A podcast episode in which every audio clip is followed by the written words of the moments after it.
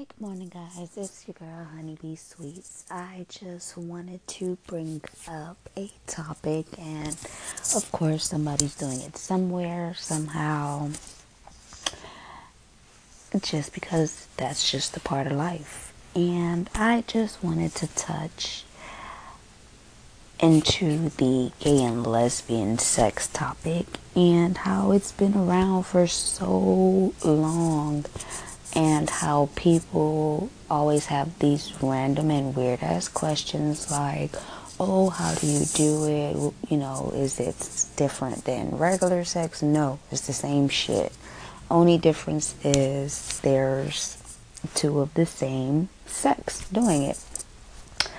Now, it's been around for so long, like even back to classical Rome, where they did it day to day. It was just something they practiced, like how you have, you know, certain women who grew up in a household learning how to cook. That's just something they did. Um, you've had, you know, Hadrian and Antinous, they were gay. You had Nero with a male lover who he eventually married who looked like his ex-wife. Like, I don't know why people act like it's so ill. Get the fuck over it. Everybody does it. Whether it's heterosexual or homosexual sex, it gets done. Like, just move on with your life. Have sex. If you're not having none, go out and have some. Anyways, um, in China, like, that was something they did back in the day also, um, even when they wrote poetry, you couldn't tell whether or not if the guy was referring to his lover as male or female. They didn't use he or she pronouns and things like that.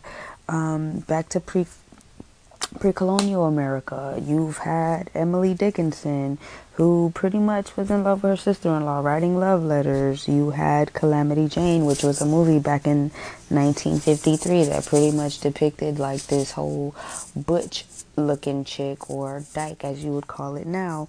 Um, you had Abraham Lincoln who um, pretty much would sleep with his bodyguard, um, David V um, Derickson, you know, while his wife was away. You had Eleanor Roosevelt, um, who pretty much hit it off with Lorena Hickok, who was also dating women. You could tell she was. Um, but they vacationed together. They wrote each other love letters. Um, you have like all these activists, politicians, and, you know, people who, you know, we looked up to who were gay, who were having gay sex. Like, it's not nothing new. Um, just go out and have it. You know, if you don't know whether or not you like guys or girls, you know, experiment. That's what life is about getting to know yourself, getting to know what you like, um, pretty much finding your purpose. Um, and no, I'm not saying be promiscuous. No, I'm not saying have 20 different partners all at once. No, that's fucking disgusting. What I'm saying is go out, have fun, live life, have plenty of sex. Um, just enjoy life, you know. And listen, if you have children or younger brothers and sisters who aren't of age or we wouldn't find appropriate for them to have sex, sit down with them, talk to them, you know, let them know the consequences, let them know, you know, the good parts of it also. You know, you can't say, oh, if you have sex, you'll end up pregnant. Okay, yeah, but how can you avoid that? You know, condoms, um, birth control pills, even though I don't agree with those, um, just because of the long term damage they could have on females.